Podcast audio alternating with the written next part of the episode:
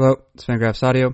Carson Cistulli, my guest on this edition of Fangraphs Audio, making his weekly Friday appearance on a Monday. It's his weekly Friday appearance, except for scheduling reasons, occurring on a Monday. It's a lead prospect analyst for Fangraphs.com, Kiley McDaniel. As he does during uh, each of his appearances in the program, Kiley McDaniel, during this edition of SAME, uh, analyzes all prospects of particular note this week, the start of the uh, international signing period. The start of the international signing period is July 2nd, on which date uh, players who are 16 from everywhere, most relevantly though, uh, the Dominican Republic and Venezuela, are able to sign. Many of these deals, as uh, McDaniel reveals, have been confirmed for a, a year or more, uh, but they become official on July 2nd. Kiley McDaniel previews that. And not only does he preview or discuss uh, specific players, he also discusses in some depth how broken the system is uh, and uh, the specific ways in which it is broken. We get from Kiley McDaniel uh, as well a brief update, a status update on some notable signings from the draft which occurred a couple weeks ago. And finally, we have a conversation about the prep showcase uh, Kiley McDaniel recently attended in Fort Myers, Florida. That is the Perfect Game National Showcase in Fort Myers, Florida. We talk about some specific players from there and uh, the significance of that event uh, generally. Uh, as he does every week, Kiley McDaniel has this week provided a musical interlude. So what you will hear is the end of this introduction, followed by followed by that musical interlude, and then a conversation with Kiley McDaniel in this edition of Fangraphs Audio, which begins right now. I think not. I'll send a letter to my friends. A born again hooligan, only to be king again. Ready or not, here I come. You can't hide. Gonna find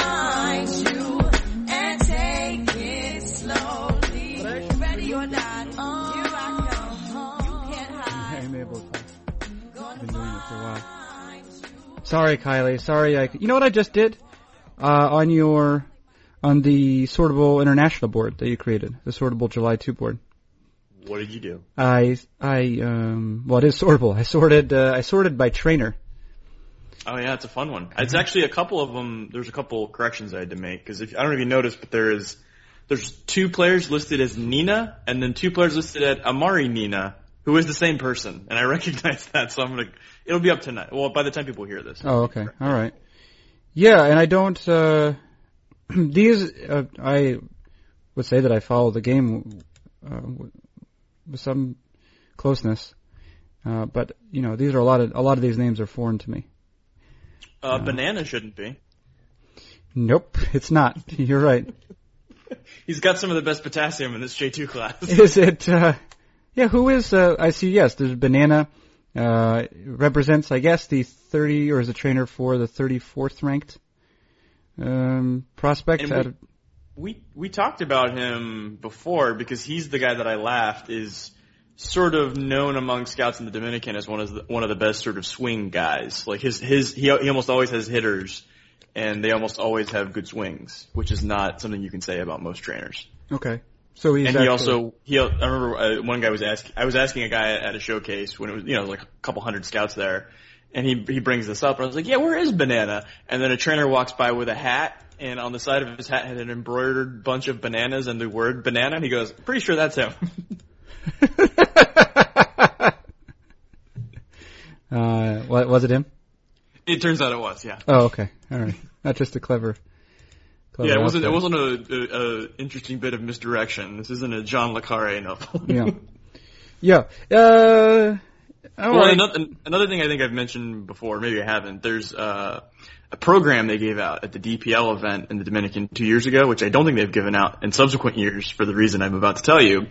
It had a picture of all of the trainers and their real name and their nickname, and most teams don't know the real names for a lot of these guys. Like nobody knows Banana's real name; they just call him Banana. And uh, one of the scouts told me this is going to be used in so many uh, paternity and uh, child support cases. oh, really? Is it? Because no, but there's no place that has a picture, a real name, and the name that they go by all in one place for like dozens of these guys. That's um. This this is a strange world. It does Yeah. not. It will not fail to surprise you, uh, because here's the thing. Like you have to give your full name. You don't have to give your nickname, I guess, but you do have to give your full name when you, I you know you order, you order dog food on the internet, and you, apparently you don't have to give your full name to uh, you know, to participate in a pretty large uh, transaction with a major league team, as long as you are in the Dominican when you're doing it. Yeah, well, and another another extension of that sort of peculiarity is uh, when it was explained to me one of my first few times down there that white people can't drive cars down there, and I was like, that is not the stereotype we have in America. It's actually. And I didn't correct them. And they were like, no, no, no, like, you will get pulled over by the cops and shaken down for all the cash you have if they see a white guy in a car because they know you're sort of vulnerable and you're you know, almost certainly a tourist. And the only white guys down there that drive cars typically know the chief of police and can like drop his name and get out of anything and are fluent in Spanish, which is typically your international director type guys. Uh, but you know, like the American agents coming down there or people like me or me, um, and so when I was riding around the car, uh, I was saying like, well, this place that we're going, we're going, you know, we're driving from 12 to 12:30. I know exactly what this place is. I've been coming here the last three years. I could have driven here, uh, but if I got lost, there wouldn't be, you know, somehow you know take a wrong turn or something. There wouldn't be a, you know, I couldn't pull up on my phone and figure it out. Like, is there some sort of company that tried to do navigation systems down here? Because I hadn't seen one anywhere. He's like, yeah, one European company did because there are a lot of European tourists in this general area around where all the baseball stuff is. Uh, but they didn't make it because there's no like formal correct, uh, uh, maps and it's definitely not digitized and people weren't cooperating because they didn't want there to be a formal map. and he was like, some of it is because some people are doing some illegal stuff and so people not knowing where stuff is is better. And another part of it is there's like, uh, you know, like a, a community around. We all know each other. We all help each other. If there's a weird outsider, we need to sort of, you know, consider what he's doing and all that. We don't want to make it super easy for him to be, you know, like a part of our group. Which I, I think is like commendable and also like a little xenophobic and a couple other things too. But uh, yeah, I think that's another extension of just the, we got our own thing going on here. We don't want to make it easy for people to be a part of it. Yeah. Uh, I noticed there's someone named Azulito. Is that a name or is that just a is it a little blue person? I would imagine that's why he was called that. And the funny thing is, usually when I'll ask about these names, it'll be like, oh, he's a short guy always wearing the blue hat. Like, it'll be something very simple like that. And like, apparently there's a guy named, uh, Vampiro, and they go, it's cause he looks like a vampire. Yeah. I was like, well, there, there you go. You don't get points for creativity, but It is a nice. Do they uh do they have any nicknames for you down there? Besides, uh, I've heard Gringo, yeah, uh, but I don't think I don't think it's exclusively used on me. I will say this: I don't think I've mentioned this before because I mean I don't like you know toot my own horn, but prepare for some tooting. Uh-oh. Uh, I, I had, I had a friend with a team tell me uh, that their team, if when I come up uh, in the draft room, uh, some people know me and know my name, and some other people just you know know me as like a guy they see at a game, but they don't know you know they don't talk to me or whatever. Uh, and so so that everyone would know who it was, they agreed to refer to me as Pasty Guy. and uh, and when I mention this to that team scouts, they all kind of laugh because they think it's hilarious. yeah. Which right now I actually have, I think, what constitutes for me a tan because I was out in the sun in Fort Myers for so long, but it's starting to wear off now. Yeah. So how's this? Uh, where are we at with the the sortable board? Well, well, today we should say we're recording this on Monday, which is June 30th. Uh, July 2nd is Thursday, two days, uh, three days away. And this podcast will probably go up what, like July fifteenth? It'd be nice to review. Yeah. Uh, no. Uh, either tonight or tomorrow. Yeah. Uh, okay. Yeah. well, well, I, I'll do it. Uh, yeah, I'll work on it tonight. What is the? I- tell me what's going on with the board. Well, there's an update that's pending. I have four, I think I have two new players, uh, both from the Asian markets. Mhm. Interesting. I don't have any Asian players on there, and now there's two. Uh, and there are a couple of little changes. Like I think I edited some of the, uh, some of the agent names, maybe adjusted one of the prices, a couple little things here and there. Uh, but yeah, I guess the more, more notable thing would be adding, uh, two Asian players who were both tied to the same team. Uh, and it's one of the teams that's spending a bunch of money. So I'll, I'll leave, well, I guess people, by the time they're hearing probably click over and see it. But that's the, that's the big change. Okay. Uh, let's see. I notice also. Oh yeah. Well, yeah. One question with regard to Asia players. They're subject to the same sort of international uh, rules as uh, well as all these guys, right? Uh, it's the same. It's the same idea. Wait, who, who is subject to the same rules? Asian Asian Asian ball players. Oh yeah, yeah. It's they they don't sign until they're 18 uh, in almost every case, And like the Japanese players, they have like an agreement that MLB doesn't try to take the Japanese players away from the Japanese leagues. Uh, except in I think very, very rare cases. I think maybe one or two players have squeaked through. But when we, when, when one of the American teams tried to sign one of their better players, it turned into this, the whole like, uh, you may remember with the Orioles in Korea, I believe it was Yes. it was like a player that had been I forget all the details, but it was like a team a player that was like tied to a team or was going to go high in like the draft for one of the local leagues. And they tried to sign him without like first checking with the league and they were like, you'll never be able to scout games in this country again. Like it was like that level of stuff. So yeah, that, that's a little, there's some rhetoric there. So the Asian Uh, players that, that, about whom um, you're talking right now, are these going to be older, slightly older players then? Uh, yeah, generally they'll be 18. Like, uh, Hak-Ju Lee got a bunch of money. He got seven figures out of Korea. Oh yeah, how come? Uh, how come well, the Rays signed him, right? I mean, years ago. Well, the Cubs did, and they traded him in the uh, Matt Garza deal Right. along with Chris Archer, so it didn't work out very well. Um, and Jen-Ho Tseng, who is with the Cubs, got 1.6 three years ago when they went ballistic and spent a bunch of money. Uh, and he's, you know, on their prospect list. I think he was like 15 or 20 or something like that on the list. So why were the Cubs allowed to sign like Lee, for example, and why is this? Well, I, yeah, I, I guess I don't know the rules inside and out, but I'm under the impression that the Japanese guys are basically off limits and, uh, the Korean players are sometimes in limits. right. And then also there's a Taiwan player this year, uh, that's gonna get some money and there's a, you know, a, you know, 500,000 or more Taiwanese player, you know, every couple years. And this year is a pitcher that's, you know, was apparently, I was actually just writing the report on today. It's one of the guys I added, uh, was in the Old League World Series, hit a home run in the championship game, uh, pitched against the USA team with all the high school players with like Brady Aiken and like four or five other first round picks on it. So he's been around for a while. He's been known and he'll get a lot more money than the, uh, than the Korean player put on there who is a sort of first base left field kind of guy.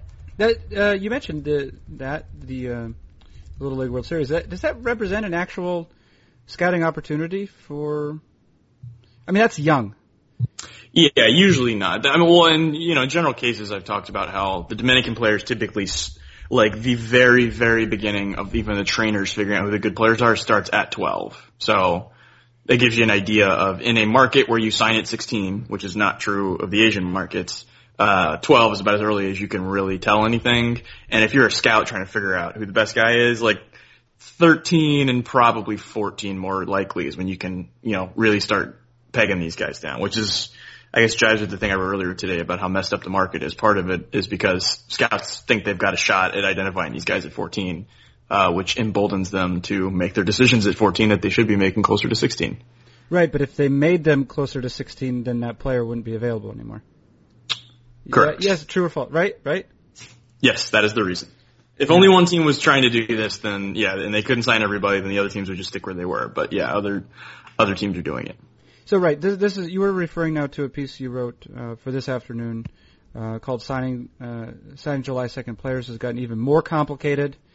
Um, one of the, the sort of main uh, features about this uh, this thing that you reveal is that as I guess what uh, Major League Baseball has instituted some um, some constraints um, to the point where you could you, you you can't start negotiating with the player until January. Is that right, or is that sort of faintly the idea? Yeah, sure. what I mean, it is faintly the idea, right? Because uh, um, the more emphasis that has been placed on international signing, uh, it, it appears as though uh, teams have agreements in place with players. I mean, what are you saying? Like upwards of a year in advance. Uh, yeah, over a year. Uh, the three of the top five players for next year have been done for months. For next year, for next July 2nd. Yep, one of them, uh, was done, I think, two months ago. And so that kid right now, that kid right now clearly is not more than, what, he's what, 15? He's 15? I, bel yeah, I believe, uh, right around 15. So Right. the old, a lot of the best players are, you know, would turn, or, you know, the oldest they could be in the class, so they would be turning 16 in like, you know, September, October. Uh, but yeah, the, there's always a good number of players that are January through sort of July, August birthdays also that, you know, basically turn 16 when they sign. okay. And so those guys, are, and so those guys are 14 when they get done, you know, really early. Right, and, tha- and that's one of the things you mentioned is that if in order to officially sign a guy, uh, to to officially sign him at 16. You know, after July 2nd. You- You're mentioning that many, of the- not, we'll say, I don't know if it's many or not, but certainly a non-negligible quantity of these deals have been agreed upon over a year in advance, which means that the uh, the scouts and and certainly the trainers have been acquainted with the players for at least a year before that. So you're going back to the point of time, and you just you just invoke this age, but you're going back to a point in time when this kid was 13, 12 or 13. Yeah. Yeah. That, that, yeah. That was the point I made today was if you're the team making the decision on the kid when, you know, the later stages of his age 14 year, that means you're probably courting the family when they're 13. And so, and so, uh, now one of the things you point out is that, um, I mean, as hard as it is even to tell if a, a prospect, even if they're a triple A, you don't know. You have all of the data. You're able to watch that player play every day. You might say this is one of the top prospects in baseball, and yet, it, and yet it does, uh, it does not materialize for that player, right? I mean, you know, like, um, you know, you know, Delmon Young, Jeremy Hermida, uh, Dewon Brazelton. Was Dewon Brazelton ever a top, a top uh, prospect? I don't know. He was the number four pick in the draft, so I would assume so. So right, so that represents, uh, you know, at least something along those lines, right? Someone at, le- at some point thought enough of him to take him then. Eh, um, so even if you know that about about a player, or even if you know you, you cannot really assess accurately a player's skills, uh, just one level below, I imagine. I mean, this is this is sort of impossible. At the same time, um, as we've already mentioned, teams that don't sign the players early will will probably never have an opportunity to sign. So, what, what do you? I guess, I guess first of all, do you ever envision? Do you ever envision a scenario in which all of the teams are, are coming to agreements with all of the players so young, at such a young age that they've invested or committed so many of their dollars at such a young age that another team that has just simply waited uh, will have will have the best opportunity to sign to sign these young players. Yeah, and yeah, I guess that's one of the the points I made was you can either try to commit to you know one of the top say 15 or 20 players. You you mean at that point you don't know where he's going to land. You just know he's somewhere in there, and say give him a million and a half and hope he turns into a two and a half million dollar guy by the time he signs. You get like some good you know pub or you know some dap in the industry, and then there's a chance he turns into a five hundred thousand dollar player in that time, uh, or you know just happens to be injured, so just sort of obscures whatever his talent is. Or you can wait until the end, uh, you know, say about a month or two ago, and go scoop up three of those guys that you thought were going to get a million five. One of the guys you were considering that just, you know, happened to, you know, be the guy left over in the game of musical chairs, or they turned down a million five and now would settle for 750 or whatever the story is. Uh, you could get two, maybe even three of those guys for the same price. And at one point they all looked about the same. And we're talking about, you know, stock changing between being 15 and a half and 16. Like it's not like, you know, stock changing when they're in AAA. It turns out they can't hit a curveball. Like this is still so early that, you know, it's going to change 10 more times. But, uh, you know, that means that the players that you get are dictated by the players people don't want or have passed on or made some bad decisions, uh, about, you know, accepting bonuses and stuff. Uh, so, you know, you're putting your reputation and possibly your job and, you know, three million dollars of somebody else's money based on who happens to fall through the cracks, which isn't appealing when you never know who that's going to be until, you know, two months before. Uh, especially when you can look at some of the guys maybe you were targeting early and it turns out they ended up getting a lot better and you're like, oh man, I should have, should have signed that guy that I liked. You know, I'm just stuck with these guys I don't like now. Obviously, the the Dodgers and and uh, their strategy um, is is pretty clear. Just keep spending money. Um, other teams, I mean, I, what the the Yankees was it was it last year when the Yankees went uh, millions of dollars over? Yep, they spent, I believe, thirty something million when you add up all of the uh, all the penalties and stuff, and their pool was, I believe, two and a half million.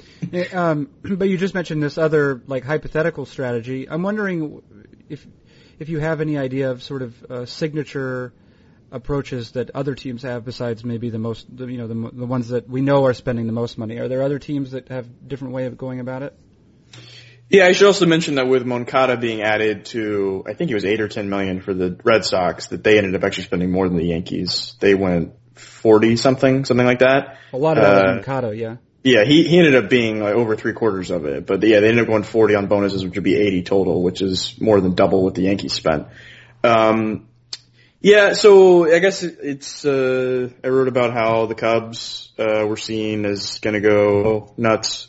And some fans were saying like, oh, well, looking at your rankings, it appears the Cubs decided to go for a lot of mid-tier guys. And I'll, I'll pull up the board, but I have them tied to like, I don't know, 12 play, like a lot of players. And they're all on the board. They're all getting some money. They all have some talent. Like I like them all at some level, but they didn't have anybody in like, I think 17th was the highest rank, uh, 18th is the highest ranked guy that they have according to my rankings. Mm-hmm.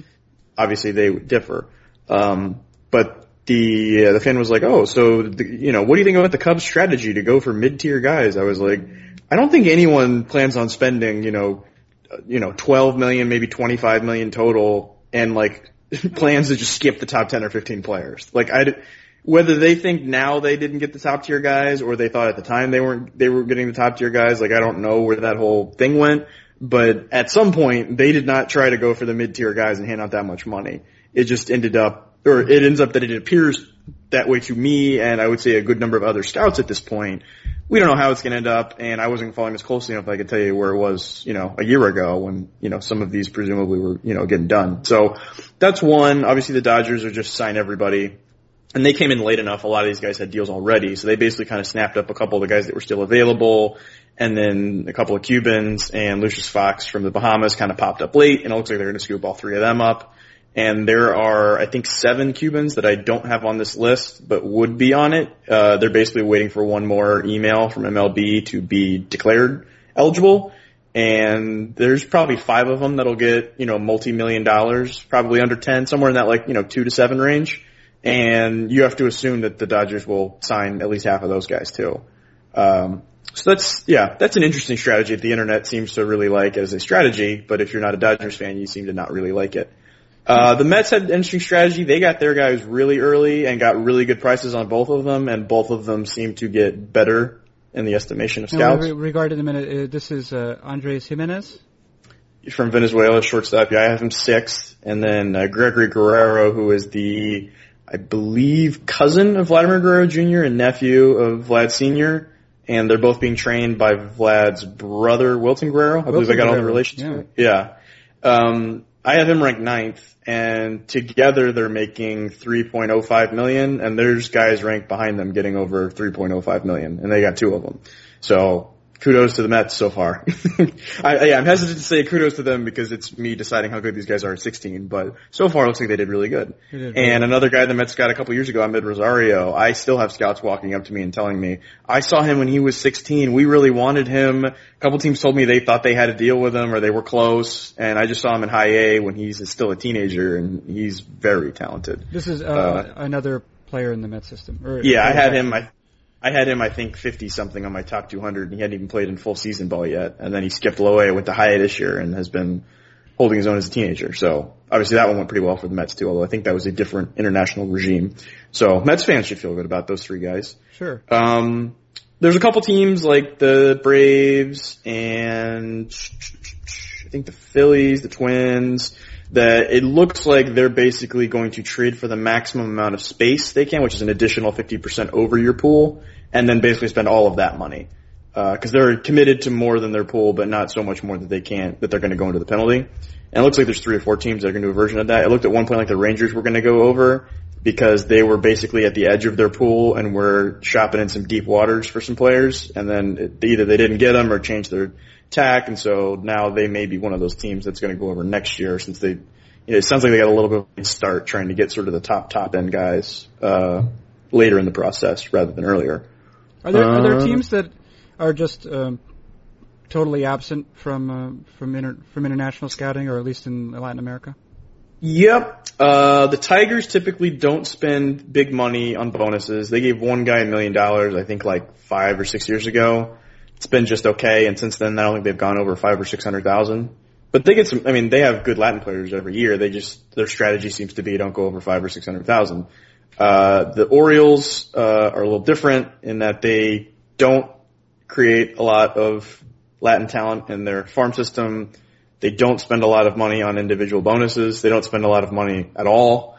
Uh, they're they're probably the sort of least engaged at that level, and then the Marlins also don't spend a lot of money. I don't think they've gone over five or six hundred thousand in recent years, and they typically focus on the 17, 18, 19 year old older class, which are obviously also less expensive. And I think try to find, you know, the late blooming reliever guy that hit 95 on the island, sign him, send him straight to low A and see what you have because it only costs you, you know, 20 grand.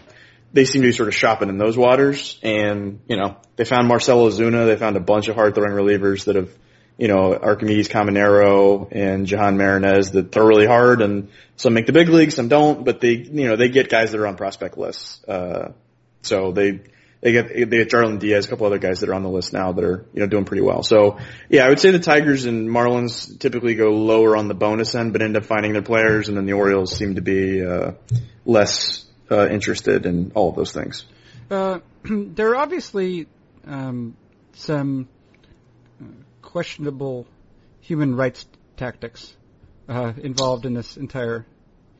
Ma- Many of them surrounding the Cuban market, but I'd say plenty on the July 2 market too. Right. Yeah. Or just it, it, I don't even you know, if it's not rights necessarily, at least decency is.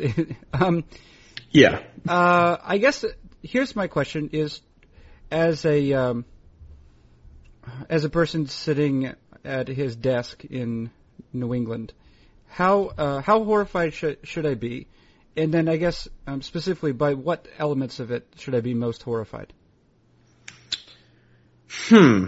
This is a very NPR style question. what that doesn't That's- I affect just- me yes. should I be most scared of? yeah, yeah, yeah. Tell me anything about about about which elements should um, should I feel the most outrage, or like a like sort of impotent outrage though that I will only ever bring up in conversation occasionally, but not actually do anything. Yeah, cocktail party conversation. Yeah. You can like one up somebody with a more egregious. Yeah, Yeah. Yeah, that's uh, exactly- what, what I should tell you is uh, there's something that may kill you in your refrigerator. Tune in later to learn more. Oh no, what is it? Oh, no, it's peanut butter. It's always peanut butter. Is it peanut butter? Yeah, if you dump battery acid into it, then it's peanut butter. Yeah. Um, so yeah, I guess, I guess the the tweet that I sent out about the article I posted today was there's a lot of things to be uh, I don't know upset or concerned about in the you know the signing process. Here's some of the newer ones, like some of the things that have popped up in the last year or 2 Uh, there's this sort of standard long running uh, kids being shot up with steroids. Uh, you know, lying about their ages, which isn't necessarily terrible, just sort of a, you know, a desperate attempt to get paid. Right. Um, Just boy. you know, Are you saying like just boilerplate exploitation? Is that what we're doing? yeah, just the just the boring stuff. But I mean, this is stuff that was reported like in the '90s, and it still happens. MLB's done it. I'd say a better than I would have expected job at cracking down on it, but to think that it doesn't happen is pretty naive. And there was a, there's actually a guy in this class that throws uh, really hard. I think I've seen it in the mid 90s. And I was asking some teams like, I figured somebody would give him, you know, six, seven hundred thousand. And they're like, well, his trainer has shot up players before. Uh, so we're a little dubious about, he's had guys that have hit 95 as 15, 16 year olds and then throw 88 to 90 in pro ball. So everybody's a little wary of this guy. And, uh, it, it's sentences like that that make you wonder what what are we doing here? Because at some level, me hyping these kids, you know, makes this more possible, I suppose. But it's not like the money from teams wasn't going to be there. It's you know, I guess it makes the fans more aware of it. Um, so yeah, you, you get your, as you said, the boilerplate exploitation of just sort of, you know, lying about ages, and sometimes the agents will falsify the stuff and not even tell the kid, just tell them, tell everyone you're 15, this is your new birthday, this is your new last name, or this is, you know, use your brother's name, or, you know, whatever. Sometimes the family doesn't, doesn't tell the agent, and the agent has to go do a background check and figures it out, and then dumps the kid as a client. I know a couple guys that have done that recently. Um, and then some of the stuff I talked about in the article today about how there's these package deals where, say a player's worth 800,000, the agent will package them where the player worth 800,000 only gets three or 400,000. These other players that aren't as good but they has a bigger cut of will get a bonus that they don't deserve. And then the agent does this so that he can get the cut, a bigger cut, and usually the cut he would have gotten if he would have accepted the big bonus that he turned down earlier in the process.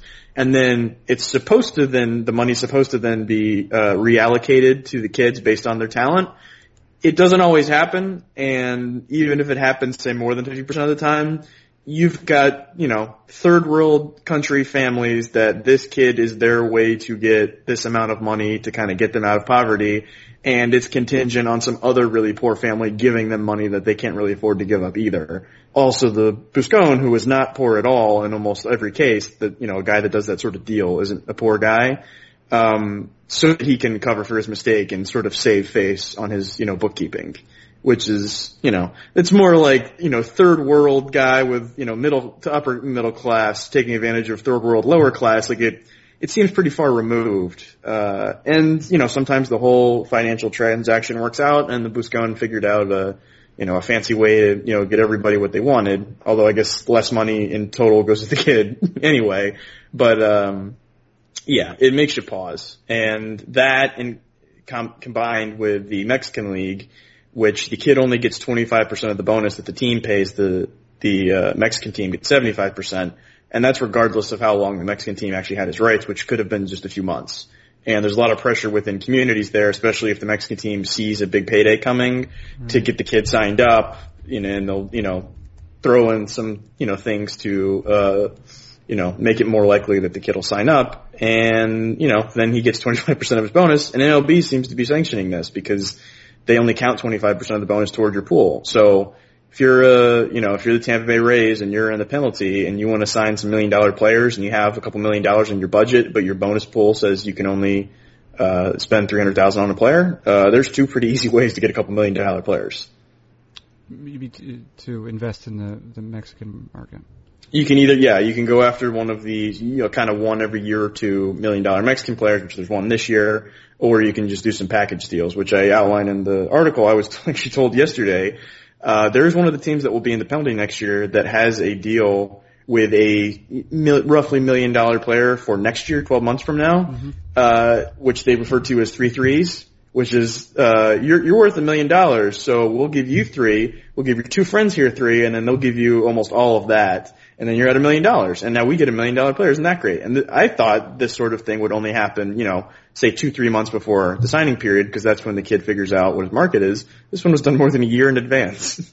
And the team that was telling me about this said, I think we're going to go in and offer him 1.2 million. And I go, well, what if that team, the penalty, offers another kid 300,000 and all of a sudden they're at 1.2 also?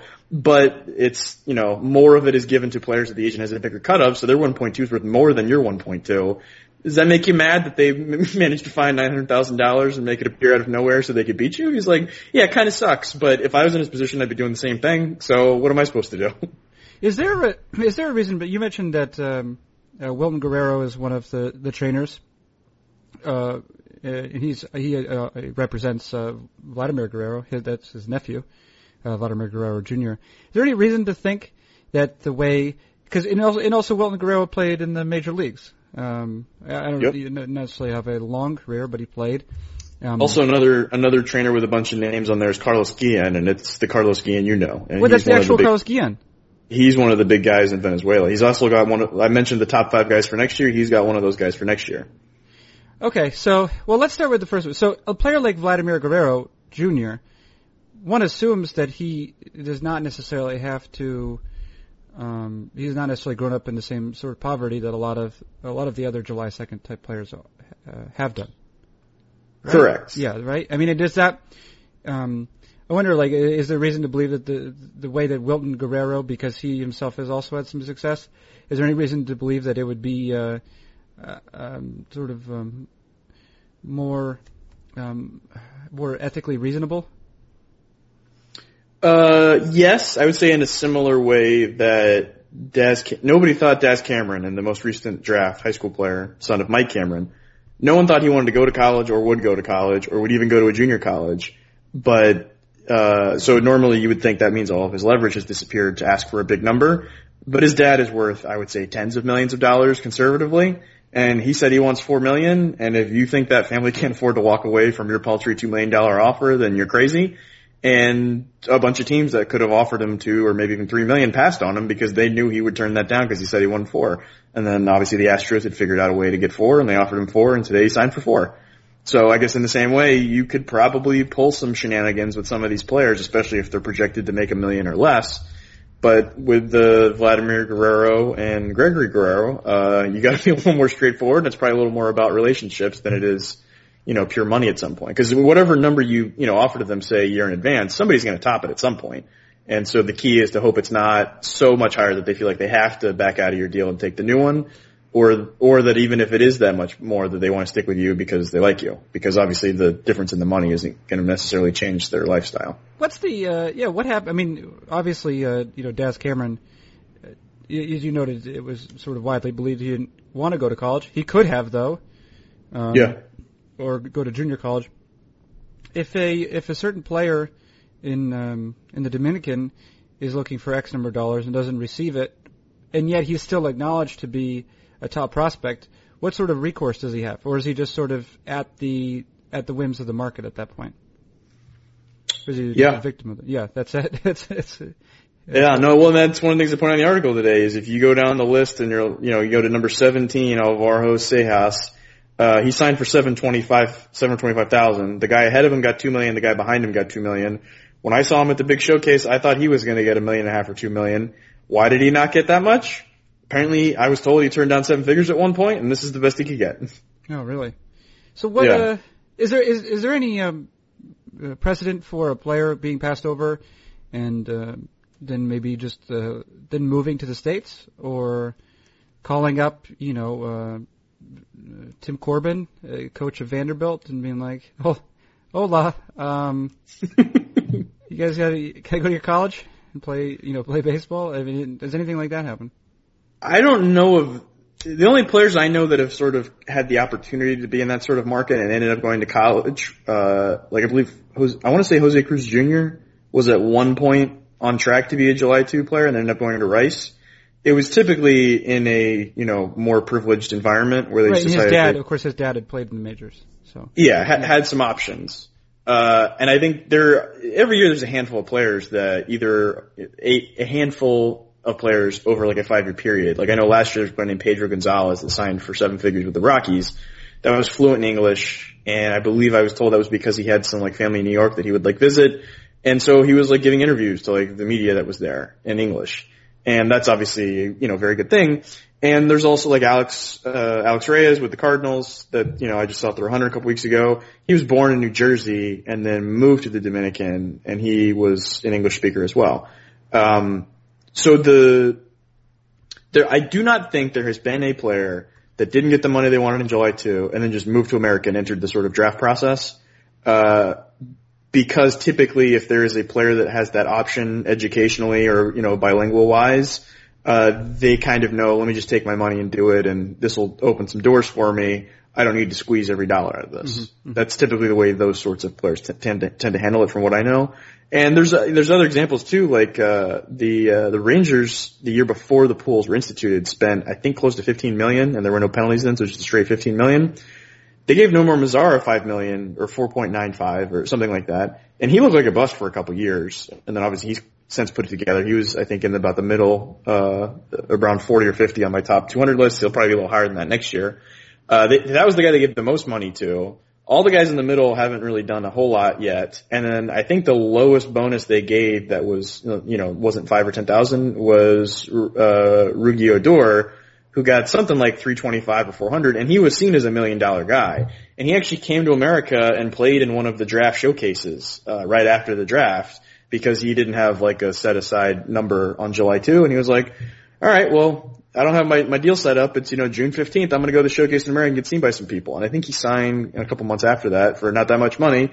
And then he just turned into the best prospect. Uh, and he's the same age as Mazara. He's like in that same class. Um, so there's, there's some interesting different paths players can take, but the, you know, if, if the people that want to make the case that the, you know the draft should be a bigger event or on TV or whatever, because you know the, some of these players like you know Kyle Schwarber could be in the big leagues the next year. The the path for the guy that's not a high profile signing that becomes a huge prospect a year or two later doesn't really happen. And so Odor was like a, quite the uh, the outlier. And like most of these guys that aren't the sort of Cuban uh, players, like we're talking the four and a half million and under 16 year olds, you're probably not going to hear their names in any meaningful way for like at least two years. Right, right, right. Hmm. Well, uh, I, I do. I also want to ask you about some of the um, well, both because you've seen some showcases recently and um, some MLB draft stuff. Just to recap that, uh, is there anything else that uh, we we absolutely need to address about the July second before we move on? I have this board. Have we talked about that? Yeah. it's I understand it's sortable and able to be sorted. Is all is all that true? Uh, yeah, somebody saw that in my article and they're like, uh, there is no way that Cistulli is the one that wrote that. yeah, yeah, yeah. Having fun. We're having fun. Just having fun. Okay, there is a yes. Please do note if you are listening to this. Oh, and look at you can click over to the draft board from it. Oh, that is fantastic. I, Yes. I asked uh, our dork overlord uh, Dave Appelman about the the hits. I was kind of curious on the numbers. Yeah. And he said it counts as a hit every time you sort. So hey, just start sorting like crazy, kids. I've sorted like three times even since we've been since we've See, been there we go. You're just a compulsive sorter. A lot of a lot of actions. Yeah, talk to my doctor about that, or go blind in the meantime. Yeah, if you if you sort for more than four hours, you should consult your doctor. Consult a physician. Talk to a Yeah. physician. Ooh, boy, you've got some problems. Yeah. Don't talk to a metaphysician though. He's not going to help you. I think this has gone off the rails officially with that comment. We uh, all right. Uh, uh, okay, brief, um, briefly returning to the draft. The last time we spoke, I think it was primarily about the draft. Uh, have there been any? Uh, have there? I guess there's been any notable signings or non-signings, et cetera. You, you mentioned uh, the Daz Cameron signed today for four million dollars. Um, he was the, As expected, yeah. the only 37th overall pick that you will ever predict correctly. I think is that right? Yep, never gonna happen again. And, I might uh, not even predict another guy there, just just to be sure that I keep my Sterling record. So, uh, so th- well, that's good. That's good for the Astros. It sounds like it's good for Daz Cameron. He got the amount of money uh, he wanted. I don't know if it's the amount of money he deserved. Let the market decide. Let the market decide. I'm not fighting you. Go ahead. Okay, yeah. Well, let it let it decide. I, I'm the I'm the guy that wants the draft to be like how July two used to be, where you you give certain teams a you know a hard cap. Like Mm-hmm. it's not completely like July two. You give them a hard cap, which would be you know their their signing pools for this year, and everybody's a free agent. I'm into do, it. get- do away with the picks, and then you know like the best team in baseball, their pool would be 2.1 million or three or whatever it is, and they basically couldn't sign the top five players, which is in keeping with the, but you know, in keeping with sort of the the spirit behind the picks. But if, like, for instance, they were to offer all of their draft picks to the team picking eighth overall, and they didn't like their options there, they may take it, and that's like an option that's now available. Now, I'm sure the, you know, the maybe the players in you know, the teams would like the idea that the team that you know wins the World Series could go get the eighth overall pick, and then just kind of have a one man draft. Yeah, I'm sure they probably wouldn't like that, but uh, then that just means step your game up, teams. Make yourself more attractive to these players, or offer them more money. Yeah. Step your games up. Your respective Your col- your collective games up. All right. Uh, so no, back back to the to uh, specifics regarding the draft, signees, etc. Um, any uh, anything notable from that? Everyone sort of signing for what uh, what we would have expected. Is that right? yeah, no huge surprises. Uh, Any big Yeah. non non signings to this point, or players who look like they won't be signing? Yeah, it's mostly I'd say just college players that probably just want some time off, uh, and I would imagine they already have deals in place. Uh, obviously, when you get picked that high in this sort of CBA environment, you at least have an understanding about where a guy will go and all that sort of thing. So yeah, I, I, it doesn't appear to me that after you draft a guy, between getting drafted and getting signed, I don't I don't find a lot of intrigue there. Right. The uh, Because even the Daz Cameron thing, I would have told you it was 95% he signs for $4 million at some point in the next month just because you don't take the guy there unless you know that's going to happen. Or that's got, you know, a 90% chance of happening. Alex Bregman uh, was assigned. Uh, that, that he, I should say, Alex Bregman. The no, where, where where the hell was he picked? What do you think? Second Two. overall. Yep. Does that sound about right? Well, I'm looking at the sortable draft board, so I can confirm that. Alex Bre- Alex Bregman uh, was signed. It was uh, uh, assigned to the Houston Astros uh, Class A, uh, Class A team, which is in uh, the Quad Cities. Maybe does that sound about right? And he already has I- a hit and a home run in 16 plate appearances. I, I will trust you on that. I should remind you that the Quad City DJs are the one who brought us the great song, The Train. Okay. And uh, Chris Keck. Come on, ride that train, Carson. Yeah. C- come on, ride that train. Yeah, you can ride it. Chris Keck uh, has come on a great start with the Grand Junction Rockies or whatever they're called. Look at that. That's where Brendan Rodgers is also. Yes, yes, they're playing uh, playing beside each other. Uh, one strikeout for Chris Keck. You were 30 beside yourself about how they were beside each other. Yeah, yeah. Well, Chris Keck, I think the first game he started, Uh, granted, he's you know he's a 22 year old playing rookie ball, but he was batting like ninth or something, and now he is uh, routinely he's already become their cleanup hitter. Destroying the league. Is this the part of the podcast where we just surf the internet and read what we're looking at? No, but no, no. Chris Keck was. I just wanted to remind remind everyone. Chris Keck, Yes, you should. You should uh, make some gifs of him. player batting internet. enthusiastic. Maybe I should do that. I think actually uh, Grand Junction's games are televised, so I'll Ooh. look into that. I'll look into that. All right. Uh, there's nothing, not much to say there. Uh, finally, let's turn to your time. Um, you were not able to to do the pod. What a week and a half ago would have been your normal sort of uh, Friday spot. You To, to be fair, I tried, and you told me to stop trying. I did tell you that. Well, we had Dane on, and then I had to travel. Um, uh, you um, you were at a oh, what a kind of a long showcase. It seemed to go on for days, four or five days.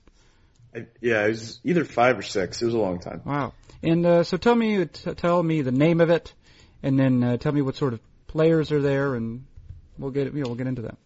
It was the Perfect Game National Showcase. Uh, Perfect Game is the company that puts on many of these events that I talk about casually, such as the one going on right now called Marietta. I don't know why it's called that and not, you know, I guess some people call it East Cobb. It's, it's the 18 or, and 17U, uh, sort of travel team tournaments. No, no BP, no infield, none of the sort of showcase elements, just games. Uh, and then there's another one, kind of the same thing that happens in Jupiter every year in October that everyone just calls Jupiter. And it's the 18U World Wood Bat Association, whatever it's called. We just call it Jupiter. Uh, but that's the thing that basically after the summer's over of all these sort of showcase events, we get like another opportunity to see these guys, you know, playing games to, you know, further give us these looks that the July 2 guys don't always get. And, uh, this, Perfect Game National, is always the first event on the showcase schedule. It happens right after the draft. I think some of the recent years it happens like a day or two after the draft ends. This year, it was more like a week. Uh, but it ends up, I think it was 300 and something players split into 12 teams and they have a very, uh, militaristic approach to it where they'll be like, all right, first four teams, they're gonna all take BP. They're all gonna take infield and outfield and throw and the catchers will throw. They're all gonna run the 60 and we'll do it for four teams at a time. So they do three sets of those full workouts that take a couple hours each.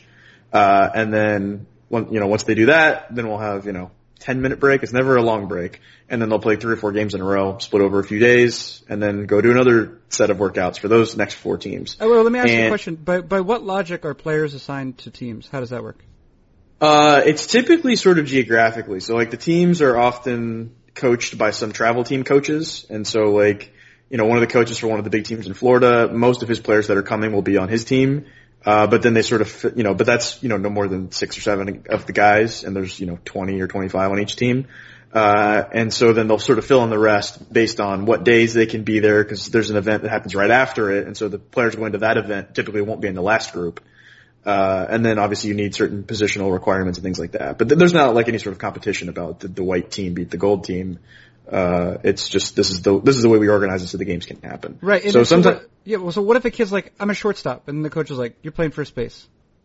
well, that's the other thing is they rotate. So even a guy that'll go in the first round as a shortstop, I, I never paid super close attention, but I believe the rotation is like an inning or two at your position, and then there's a guy playing second that probably also plays short, and then you guys rotate. And so there's guys that'll, you know, like I said, go in the first round as a shortstop that, you know, maybe in your notes you mentioned a particularly good defensive play made and it was at second base. And you're like, this guy's never not going to be playing shortstop, but at this moment we have him playing second base. That's, and that's actually another problem in the DPL and IPL stuff for the July 2 class is everyone thinks they're a shortstop or a center fielder. And so how do you, uh, how do you dole out the playing time? And apparently that's why those two leagues, uh, tended to disagree about some things. Uh, cause as it's explained to me, the IPL, if there's a stud $4 million shortstop, he's going to play shortstop the whole time. And for the DPL, everyone's treated the same and everyone plays one inning at a position and then rotates to the other one and then rotates to the bench and then rotates back in and, you know, everything's more equitable in that way, which you could argue for either approach. Uh, Right. but apparently those two leagues don't get along and that was one of the reasons why. Okay, so you got these four teams. They've gone- gone through all this, like infield batting practice, et cetera. And then they and then they what played like a round robin in the afternoon, or Yeah, and the and the four. I think everybody gets three games, so each team plays the other three teams in their four team group. Uh, and they'll, the, the, uh, the sort of guys that help make the roster sort of in consultation with the travel teams and college coaches and all that because the scouts don't know about these guys at this point. Not more than a handful of them, not 300 obviously. Uh, they'll intentionally set up the pitching roster because if you're a pitcher only, you can fly in, throw your two innings and leave. Like you're not, some of them will take BP and screw around and do other stuff. Some of them are two-way, two-way guys, but the pitchers can kind of come in and out in a couple hours. So they'll stack it like this year, two of the best pitchers through at the very beginning. And then the, there was one game that was televised on, uh, MLB.com. We thought it was going to be MLB network, but it wasn't. And they intentionally saved a lot of the better pitchers for that game. Uh, and then the rest of them are kind of randomly scattered throughout. And actually last year, Ashe Russell was supposed to come and then apparently had like a state final game that was really late because they start late up in Indiana and he was, I think, the last or like the second or third to last pitcher to show up. He like wasn't on the roster. He's like walking out on the mound, and they're like announcing like, "Not in your roster. This random guy Ashe Russell's out there, and his first pitch was 97." And we're like, "Okay, that's pretty good." so he's he was the reason when some scouts were like, you know, chattering amongst themselves, like, "Oh, it seems like all the good pitchers have come in." They're like, "Well, last year Ashe Russell was one of the last guys, so you got to hang around till the end." Make Where's sure Ashe Russell these days? He went in the first round this year. He went, let's see, where'd he go? Thir- 21st overall to Kansas City. All right, good job, Ashe Russell. Yeah, way to go. Um, I guess good job, Kansas City. I don't know. Good job to everybody. You're all you all get a Way to turn in a card with a name on it. uh, all right, and then and so and so every kid gets a day basically. You're assigned to a team. That's the that's the day that you're that you're playing with that team, and then when you're done, you're done with the with the uh, that showcase as a kid. Is that Yes. right? Yeah.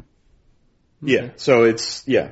And so you as you as someone who's looking at all these players, that we've we've absolutely addressed this before, the what the art and science um, of attempting to you know gauge a player's defensive ability by watching him, not just him, but him along with 30 other kids taking ground balls at shortstop.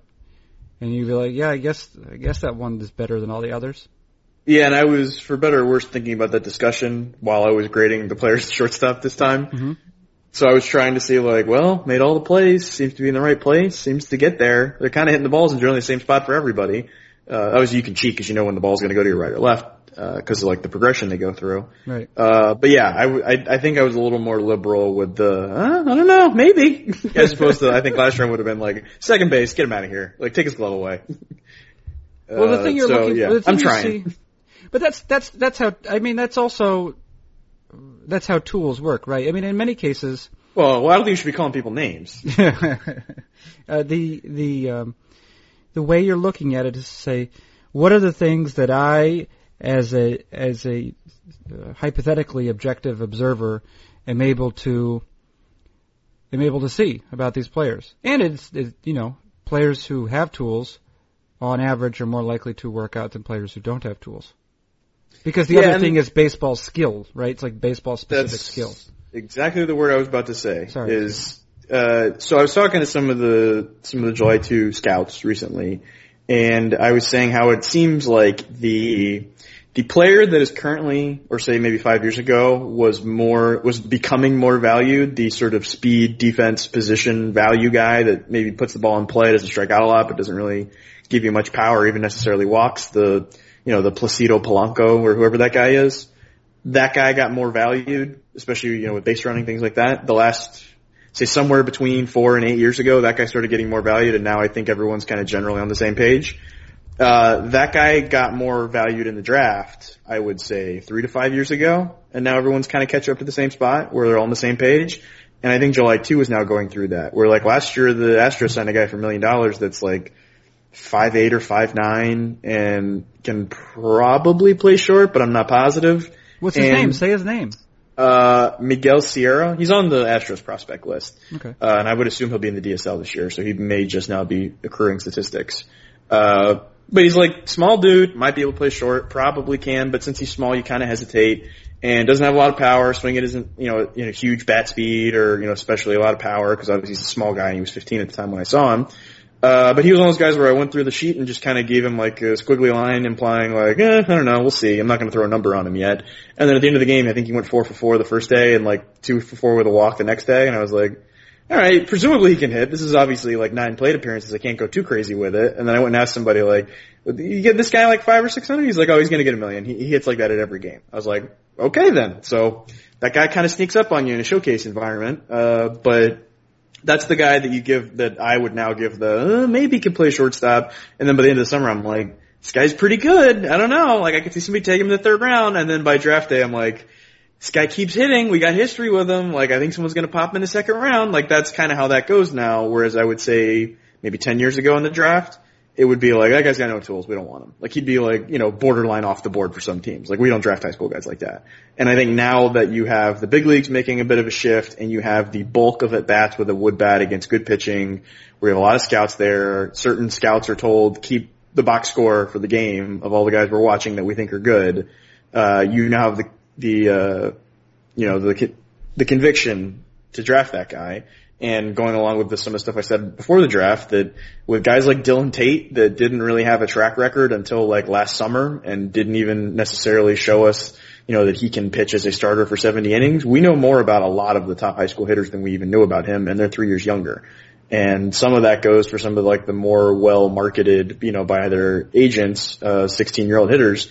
We might know more about some of those guys like Gilbert Lara, uh, last year than we knew about some, you know, first round high school guys. And, you know, I would say probably not college guys just because the fact that they're 21 means we're going to know more about them than we do about a 16 year old. But, uh, there's, I think there's a sliding scale where you can, you can, there's two or three years you can cover by just being seen all the time. Hmm.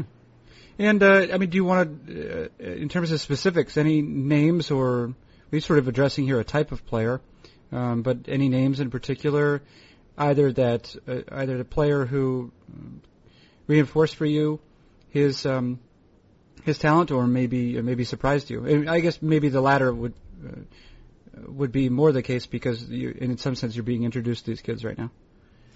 Yeah, uh, the Cubs uh, are, I guess, probably likely or rumored to be getting a shortstop from Dominican named Aramis Ademan. That's 5'10", 150. Uh, the player you mentioned earlier, Andres Gimenez, is 5'11", 160. Venezuelan guy. It's probably going to go to the Mets they both sort of fit in that group of premium bonus to a guy that probably wouldn't have gotten a premium bonus a few years ago. But now that, wait, that that's that's Dominicans, right? Uh, Dominican and Venezuelan. Oh, Venezuelan, yeah. I, mean, I guess I well, I was asking specifically about the the perfect game showcase, but. Oh, okay. Um, yeah, well, I guess by definition, I'm not going to know after that event because I need to have those extra month or two of looks where I find out that he's actually good. But for instance, last year, uh, you had a guy named Nick Madrigal uh, that I believe ended up going pretty late in the draft and is going to go to school, if I'm not mistaken, uh, who's like five eight, maybe, five nine. That is, that was the guy I was thinking about when I was talking about him. And there's a guy two years ago named Max George that I really liked at the Perfect Game National because he hit a lot and it looked like he might be able to play shortstop. And then throughout the summer, whenever, you know, he'd sort of come up in conversation, people would be like, oh yeah, he's going to school. He's committed to Oregon State. You know, forget about it. And I was like, I don't know. I kind of like that guy. And I saw him during the spring at a, at a, he goes to school in Colorado, but he was at a big tournament I was at in North Carolina. And I was watching him and I was like, I don't know. He's the best guy on the field. He's just some pretty good players. Like, I feel like this guy is almost definitely going to go to college for three years and then go in like the, you know, 30 to 50 pick range. Like, just take this guy now. And then the Rockies gave him like six hundred thousand uh, dollars late in the draft, and I was like, all right, good. I was the only one seeing that. Um, but yeah, it seems like there's a guy like that every year, and uh, there's actually a guy like that in this last draft that I think nobody thought of as a pro guy named Deacon Liput. Uh, it's probably going to start as a freshman at second base for Florida next year, and he could turn into you know Nolan Fontana or if things don't go well, I could turn into Casey Turgeon. They were both sort of similarly heralded, similarly talented. One ended up going, I think, what, early in the second round, Fontana to the Astros, and then Turgeon, I think, got a 100 grand in like the 11th round. Just never quite put it all together after looking very good as a freshman. And he didn't, uh, Liput didn't have quite the tools to where I think teams wanted to pay him a couple hundred thousand dollars, but I don't think it surprised anybody if he turns into, you know, a Nolan Fontana type guy or, you know, somebody in that general area. Was there any uh, big velocity or power at this uh, event? There was. One of them was a guy I actually saw this spring, uh, Alex Speas, Speas, I believe it is, S-P-E-A-S. Uh, he faced Tyler Stephenson, who went 11th to the Reds, uh, in the draft earlier this month. And he came in in relief, and we all knew that all the scouts knew the name that you know when we go see this school, Speas might pitch. He came in like the third inning, and his first pitch was 97. And we are like, okay. He's like six five, super lanky, really loose and athletic, and he'll like flash in above average breaking ball, but he'll throw you like six bad ones before he throws you another good one. Uh, but you like know it's in there. And, uh, I think, yeah, I think he's six five, might, might even be taller than that. And when Stephenson was coming up, we were all kind of giddy because we are like, oh, we finally get to see Stephenson facing like, you know, mid nineties velocity because he wasn't really on the showcase circuit last year. And then, uh, Speas hit him in the butt with the first pitch. And Oh yeah, right. Yeah, yeah. Clearly not on, on, not on purpose. It was clearly an accident. Uh, and so when he came in, did almost exactly the same thing at PG National. Like same delivery, threw you five bad breaking balls and threw you a good one. Everyone's like, ooh, interesting. Like, oh, that's in there. And he hit 97 and did the whole thing. And, uh, there's a kid I didn't know about in Tennessee, which is like, that's in my area. I should have known about him named Zach Lingenfelter. And he was 92 to 95, looked, you know, sort of like Donny Everett in, in rough terms, who was a, a big guy in this past year's draft and was up to 97, 98, but I think looked like a pretty tough sign going to Vandy. And, uh, I, I could see Lingenfelter going on a, a similar road if he's got a high signability number. And there are a couple other guys that we knew about. Riley Pint, who I've now seen twice because he came to this tournament in Atlanta that's happening right now. He's seen as the chance to go 1-1 as the, you know, maybe the best high school pitcher since Jameson Taillon. And, uh, he has not quite met expectations yet. And some people are speculating just because he hasn't really been on the big stage yet and he's from Kansas. So he's, you know, might be a little bit of nerves, get inside his own head, but he's like 6'5", 180. He's got some projection, although he's kind of just a skinny kid. He's shown a plus curveball before. He's hit 98 before, but it's like never been at a huge, well-attended event. And then he just went to one huge, well-attended event, and he was 94 to 96 for one inning, and then like 90 to 94 for the second inning. Couldn't throw a breaking ball for a strike, and just didn't looked a little out of sorts. And then I saw him this week, and he was 90 to 94, like hit a six, threw a good breaking ball, but they were all out of the zone, and the delivery looked a little out of sync, and all the scouts there were just kind of rolling their eyes by the second inning, like, well, he hasn't quite done what we told he was supposed to do. And I'd say the two other uh, big pitchers to watch for next year, uh, one is named Jason Groome. Uh, he's from New Jersey, but he goes to the IMG Academy in uh, in Florida, Mhm. and uh, he will be seven. He's currently 16. He will be 17 for I think two months after next year's draft, and he's already hit 96, uh, 97 for some people, but at the events everyone's been at, he's hit 96, and will sit 93 to 96 for a couple innings, and got at least an average breaking ball and changeup now. Has a comically low effort delivery. He's like six four, six five. Uh, everything's there. Uh, it's like Brady Aiken at this stage and that age and that size was like 88 to 91 and had, you know, kind of average to maybe a little above average stuff, but it would kind of come and go. And this kid's got a lot of the same stuff and the same age and the size and delivery, all the same stuff, uh, but he's already hitting 96. So some people, basically, if we're only judging from what we've seen for the last three weeks, he's sort of the consensus best high school pitcher. But No, Jason Groome, you said? Jason Groome, yeah, with an E at the end. And, uh, but Pint, because of the sort of past and a little bit of mystery is up in that group until we can, you know, more conclusively, like by August, see him a couple more times and say that this is or isn't in there that we were told. And then the other guy that's right there next to Pint that's been seen a ton is Austin Bergner, who's in the Orlando area. Uh, he was up to 93 as a sophomore in high school. Uh, he's been seen a ton. Uh, I saw him last year at Jupiter in October. Ashe Russell was throwing on one field and Bergner was throwing on the next field. And scouts were going back and forth because I think that one was throwing in the top of inning and the other was throwing in the bottom. And so scouts would go back and forth and watch them. And the consensus seemed to be we would take Bergner ahead of Ashe Russell right now. and he was, I believe, 16 at the time. And we obviously know Russell went 21st overall. Bergner was for like I think three innings, 92 to 95 with an above average curve and change and hitting his spots. And he's another one of these sort of six five skinny kids. that's probably going to put on some weight and clean arm action and delivery and kind of checks all the boxes. And he didn't go to the PG National, but then he went to of Stars, the other event that's right afterwards. And sounds like he was more 90 to 94. But when it comes to the summer and kids being young and all that, you really don't you don't harp on the velocity if they've shown it to you once because you know it's in there. Uh, but next spring, I would expect him to be that guy that we were, you know, that we saw in Jupiter, and maybe at the next event he'll be that guy. And he's he's also up in that range. So there's entirely too much talk about the 2016 draft. Yeah, yeah, yeah. The uh, you mentioned one uh, the the, um, the one pitcher who was throwing one good uh, breaking ball and then and then uh, four or five uh, subpar ones. Speas, yes. Speas, right? Uh, Speas. Um, I was thinking about that with regard to uh, a post that uh, Chris King had written for the site today about uh, a Phillies prospect named Franklin Colomé, maybe Colomé or Colome. I believe it's Cologne. All right, we'll say Colomé, Franklin Colomé.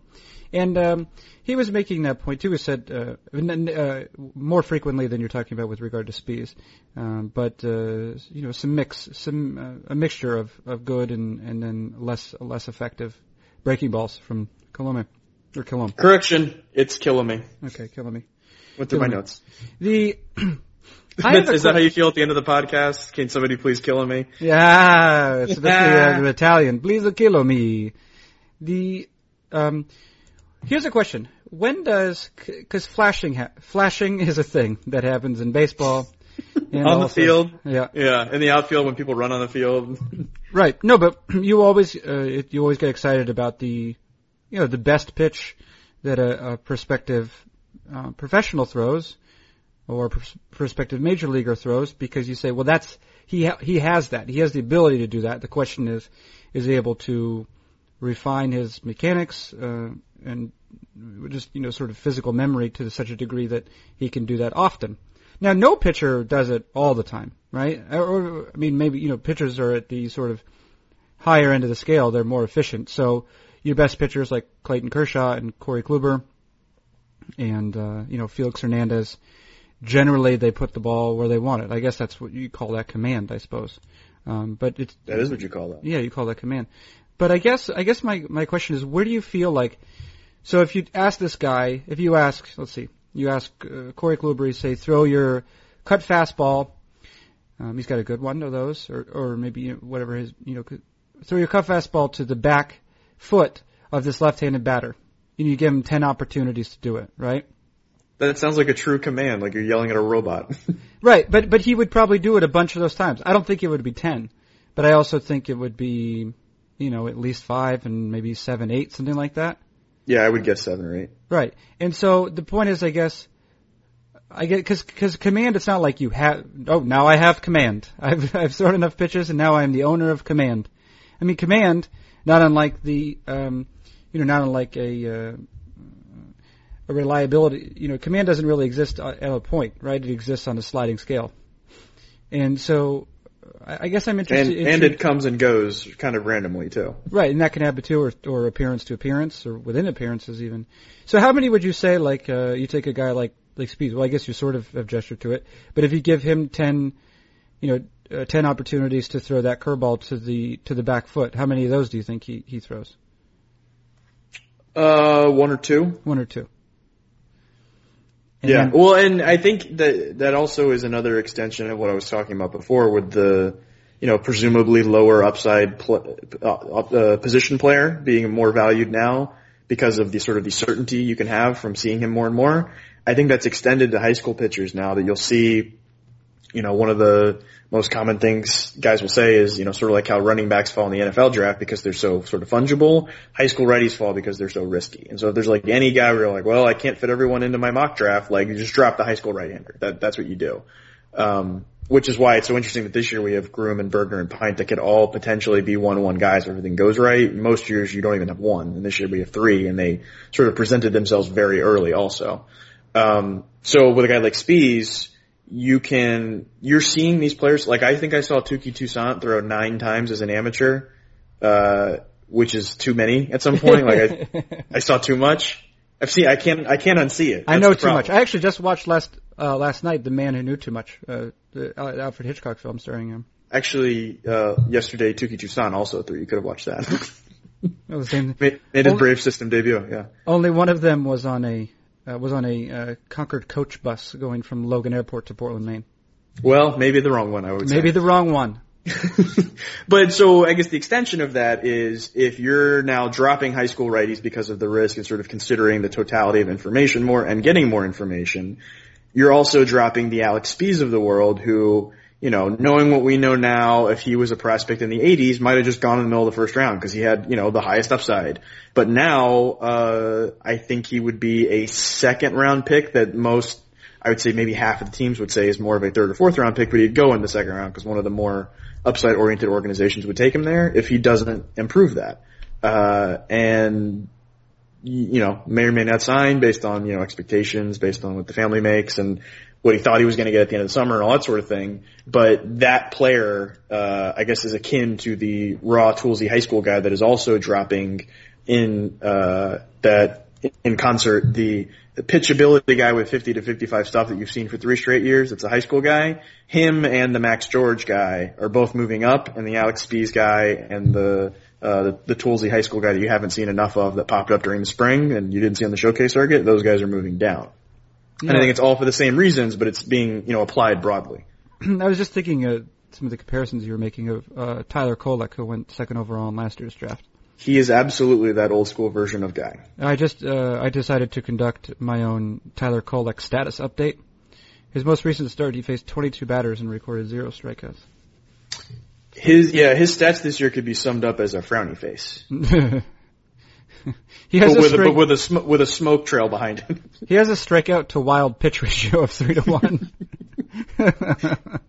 Well, and I I think I've said on here before, you can you can uh, find my rankings for last year's draft when I was working at another place that I've linked to a few times. Uh, I believe all of the publications either had Kolek second or third, and I had him sixth. And every scout I talked, I had him one spot behind Aaron Nola because, as I've explained in an article I wrote before the draft, Aaron Nola is going to be in Double A and a big league trade asset that's like a pending September call up for the rotation like if things go poorly, like you know, short of him just like can't throw the ball to the catcher, that's what's going to happen. That's like I'd say a below medium outcome because I think above medium he's already in the big leagues, which sounds like is about to happen. Um, and Kolek will almost certainly be an A ball, almost certainly have more than three walks per nine, and almost certainly have like some sort of other problem, whether it's low strikeout rate or missed a couple innings, with, you know, outings with soreness or is in low A or, you know, whatever it is will be something else going on also. And I was like, at that point, who do you want? And that's the question people didn't ask 20 years ago that I think people are asking now. Wait, wait, And not, not everybody and not uniformly, but people are considering that now in, in some form. You've mentioned before that um, most drafts, w- whether you talk about them being a strong draft or a weak draft, what you're what you're really talking about is like the first 15 or so picks, right? Yeah. So for you, was Kolek the sort of player? Was he still in that 15 for you?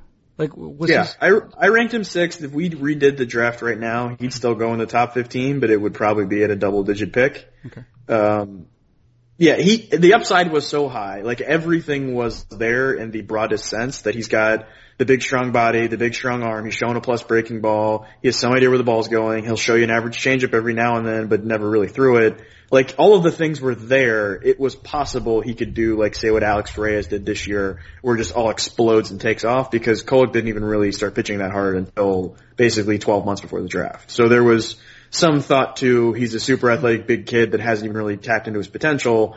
Don't nitpick him. He's playing against no competition in a really small area of Texas. Uh, he's going to take off, and that still may happen. And that was one of the things I allowed in that sort of Aaron Nola uh, situation was Nola's going to be the guy he is in two or three years. Kolek could end up being way better than him, but it's going to take a long time, and he might have no trade value for some of that time. And I'd rather have a more liquid asset that's going to give me a quicker return that I'm more sure about when it's these two guys in general. And I would say even these two guys spe- specifically, but in general, I think I might lean that way also. yeah. Speaking of liquid assets, Touki Toussaint appeared to have been one of those. He is what? Or is he more plasma? What, what form is he in? No, what is that? Uh, wait, what's that? Oh, he's a non-Newtonian fluid. You know, Interest. So is that like ketchup? no, non-Newtonian fluids are like um, they look just like water, but if you excite them, uh, they become like a like a gel essentially. You know what will excite you? To- If I if I remind you that Touki Toussaint is a friend of the pod. He is a friend of the pod. He is. You know who's going to be a friend of the pod uh, uh, within 24 hours or 48 hours is uh, Len Kasper. He, he, I talked with him uh, when I was in Chicago. Really? So it's not officially on the record yet that he's a friend of the pod, but once it's published, he is. He has not admitted to being a friend of the pod yet, but I have. He's a closeted friend of the pod. he is. Yeah, he is. I can make it. Uh, I can make it apparent at any time, unless he would like to. Uh, unless he, you know, it's going to cost. It's going to cost him money at this point. Uh, one more thing I'd like to mention because I feel like we're at the end now. Yeah, we are. Um, I just got a new phone, uh, and I had been wanting to download the Periscope app on my old phone, but apparently my old phone was so old it wouldn't allow me. Okay. Are you familiar with Periscope? People, vi- uh, Andy Dick somehow periscoped his whole interview with you. Made it on. You made it weird. I guess. Oh, did he? Yeah, I don't know. I didn't know that. That's the first time to which I was. Uh, Well, so I had talked to Appelman about this because he had, he had brought it up, or maybe I brought it up and he already had some answers. But uh, we were talking about how to use this, and our first instinct was as a sort of alternative to chats, where you can see people's questions and answer them, you know, with your Yeah. face. And then also, like, say, you know, we're in a rain delay at like a Team USA Cuba game. You could do probably a version of a chat, but also you're like, you're at a place people would kind of like to see, or maybe even show like, you know, an at bat of the game or whatever it is. Um, I just got a new phone that can, the iPhone 6. Hello, thank you. Um, What, did you make that it? can download. yeah, I did. You I'd crafted like a medal, please. Uh huh. Um, but I just got it and downloaded the app and I sort of played around with it and there's a map you can go to and look at at any given geographical area who is broadcasting and it is some of the dumbest things you can imagine. Like today I looked at who was nearest me and it was some lady walking through Whole Foods talking to her phone about how expensive Whole Foods. Like it seemed like a hacky like comedy bit played out in real life. And Did you watch some of it? I got about eight seconds in, and it sounded like she was performing a bit while in Whole Foods, while staring at her, staring at the camera on her phone, and uh-huh. like you know, play acting the emotion she would have if she was. what is it doing? It's sincere. just broadcasting what you're doing? Yeah, a podcast is an audio broadcast, and this is a audio video broadcast. Broadcast. A broadcast is And- and- already a word. Yes. Is it a? A It- it is a podcast with video that goes straight to your phone. You don't have to go somewhere and download it, and it's instantaneous. And it is, I believe, archived for a day, and then it disappears.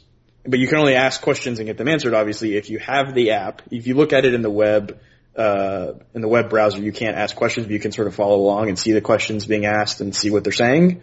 Uh, but if yeah, if you're in the app while it's live, you can ask questions, but for no other way can you. And just sort of clicking around and watching it, it seemed very. It seems like this is going to be huge in two years, but I think it's going to take people a while to sort of figure out how to use it and sort of have celebrities catch on and all that sort of thing, and probably also have the major sports leagues outlaw people using it at games. there were people broadcasting entire concerts, and it it doesn't. It seems like uh, rights holders are not going to like this app, and Yeah. apparently it it was introduced on the night or like a couple weeks before the Mayweather Pacquiao fight, and people were broadcasting the pay per view, which obviously isn't free. And apparently they were going through and like cutting off the streams and all that, but it was hard to cut them all, and they kept popping up. Um, anyway, so the reason I bring that up is because the people that have listened this far in the podcast are, the, I think, a pretty select group of the people that would, you know, have opinions about me using Periscope. So here, you've been pre-selected. Tweet at me at Kiley McD how you'd like me to use it and when and how often and any ideas you have.